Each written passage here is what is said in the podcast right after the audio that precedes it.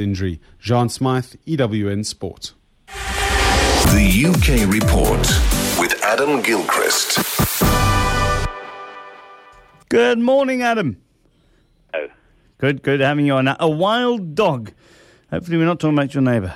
A police search after a woman is badly savaged.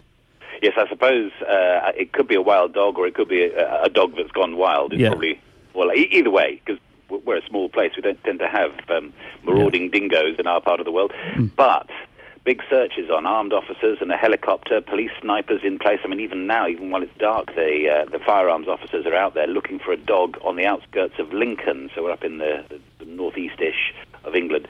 Um, a, a woman attacked late last night, so about seven hours ago. She was attacked by this dog on the outskirts of Lincoln, but I say outskirts, it's not countryside. Uh, you know, there are houses and estates around and so forth.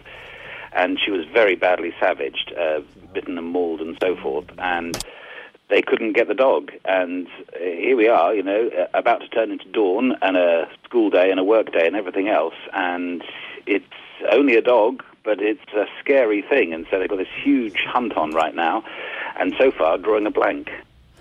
That's a sad one. Now, the entitled Scots, I believe there's a twist to the vote on Scottish independence. Yeah, well, uh, about six months off we are now from this referendum, and the deal is is that it's about you know whether or not Scotland will become independent from the rest of the United Kingdom, and I suppose sort of end the United Kingdom because we won't be very united after that. But anyway, uh, six months off, and so every now and again things get ramped up, and here's one which really throws things into the mix because the vote is only for Scots in Scotland.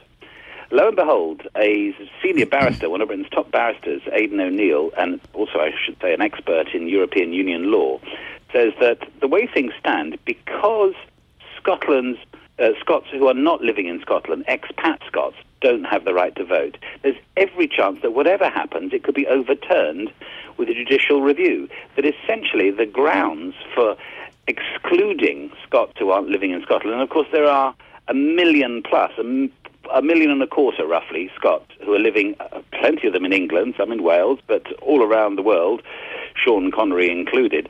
And because they're not included in that vote, um, it could absolutely be overturned in law. In other words, it's an absolutely pointless referendum. There's a small petition that's gathering pace. At this stage, it's only a few thousand signatures, but it's gathering pace.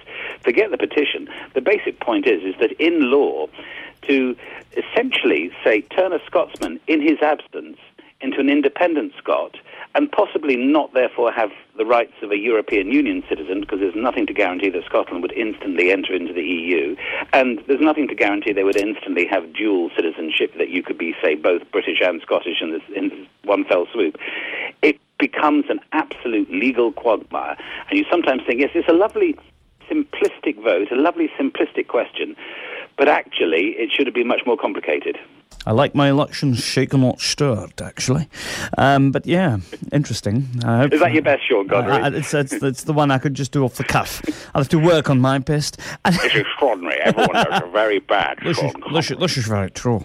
But anyway, um, unexpected trench warfare.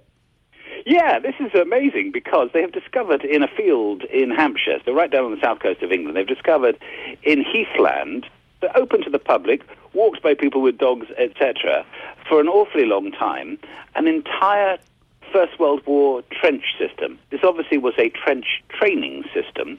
Um, two layers of two sides of trenches with backup trenches in order for soldiers to train on, you know, how to storm across no man's land, how to zigzag, etc., etc. The, the full malarkey, uh, essentially a, a complete replica of a First World War battlefield there in the south coast of England, but unknown for a hundred years.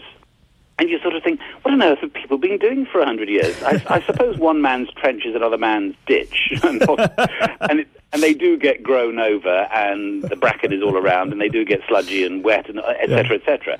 But nonetheless, there they have sat for a hundred years. So now archaeologists and military historians are poring over this, looking at the, the angles. And also, it does add to this thing as well, the revisionist view of the First World War, which is that, yes, of course, there was a terrible loss of life, but actually soldiers were not just flung in front of machine guns as machine gun fodder. They did train, Yeah. they did work at tactics, they did try to uh, to improve the uh, the whole military mm, tactics all the way through the First World War and tried new techniques, and this Yeah. is proof of that. Adam Gilchrist there with your UK report, Adam. Have a good one. Your time.